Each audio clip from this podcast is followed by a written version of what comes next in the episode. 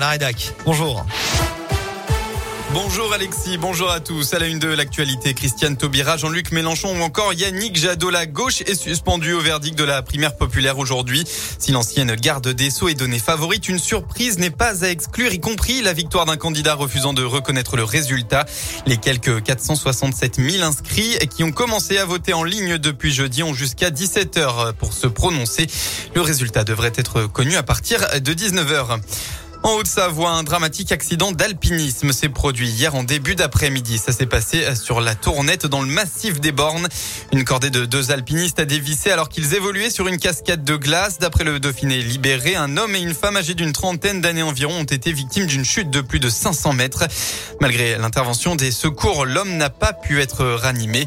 La jeune femme, victime d'un important traumatisme crânien, a elle été héliportée en urgence absolue à l'hôpital d'Annecy. Son pronostic vital est engagé dégagé dans l'un, retour sur cet accident à Oyonnax où deux voitures, dont une de la police municipale, se sont violemment percutées vendredi vers 22h45. Les deux policiers sont blessés, l'un est même euh, éjecté du véhicule lors du choc.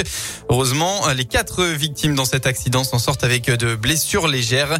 D'après le progrès, les policiers s'étaient lancés à la poursuite d'une voiture qui roulait trop vite. C'est pendant cette course-poursuite que le véhicule des forces de l'ordre est entré en collision avec une voiture qui venait de s'engager sur un carrefour.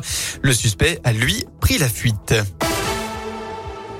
Les sports, enfin la bascule du bon côté pour l'ASM. Après deux semaines de Coupe d'Europe et une qualif en huitième de finale, les Clermontois retrouvent le championnat. Ils jouent à Pau ce soir à 18h à l'occasion de la 16e journée de Top 14.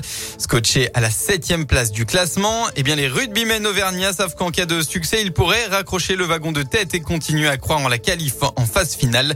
Mais il faut que chaque joueur puisse dans ses réserves pour hausser son niveau de jeu. C'est ce qu'en tout cas le, c'est en tout cas le message que veut faire passer le capitaine de l'ASM, Les fois on a gagné à Pau, euh, on avait une belle conquête, on avait une belle discipline, une belle défense. Il n'y avait, pas eu forcément du beau jeu, mais, euh, mais on avait gagné comme ça. Euh, et les fois où on a perdu, c'est quand on a fait des, des, fautes, bêtes. Dès qu'on joue en équipe, je pense qu'on est une, belle équipe.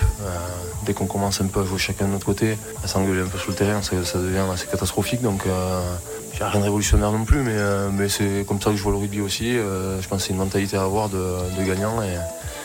Il faut essayer de le cultiver au maximum. Peut-être qu'on l'avait perdu euh, au, fil des années et peut-être essayer de le regagner.